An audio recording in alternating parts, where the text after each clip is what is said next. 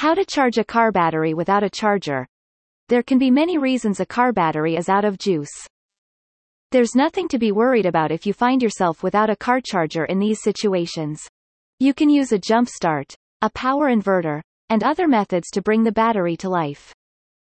Let's discuss all available ways regarding how to charge a car battery without a charger. Safety measures to take before battery recharging. There are some arrangements to make before unconventionally charging the car battery. These measures are essential for the safety of you and your property.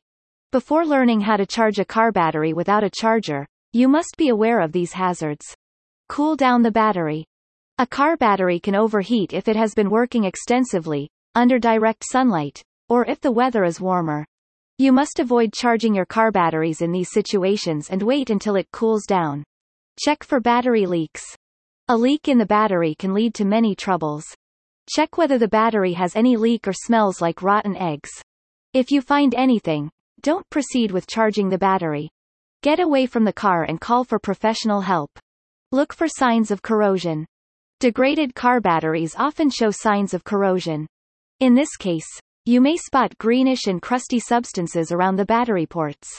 It generally happens with lead-acid batteries. Stay away from fire triggers. Be cautious of your surroundings before charging the battery. Make sure that there is nothing around which would cause a fire hazard. Take protection measures, such as removing any jewelry and metal elements and wearing protective gear. Check the battery thoroughly to see if it's faulty. Image credit.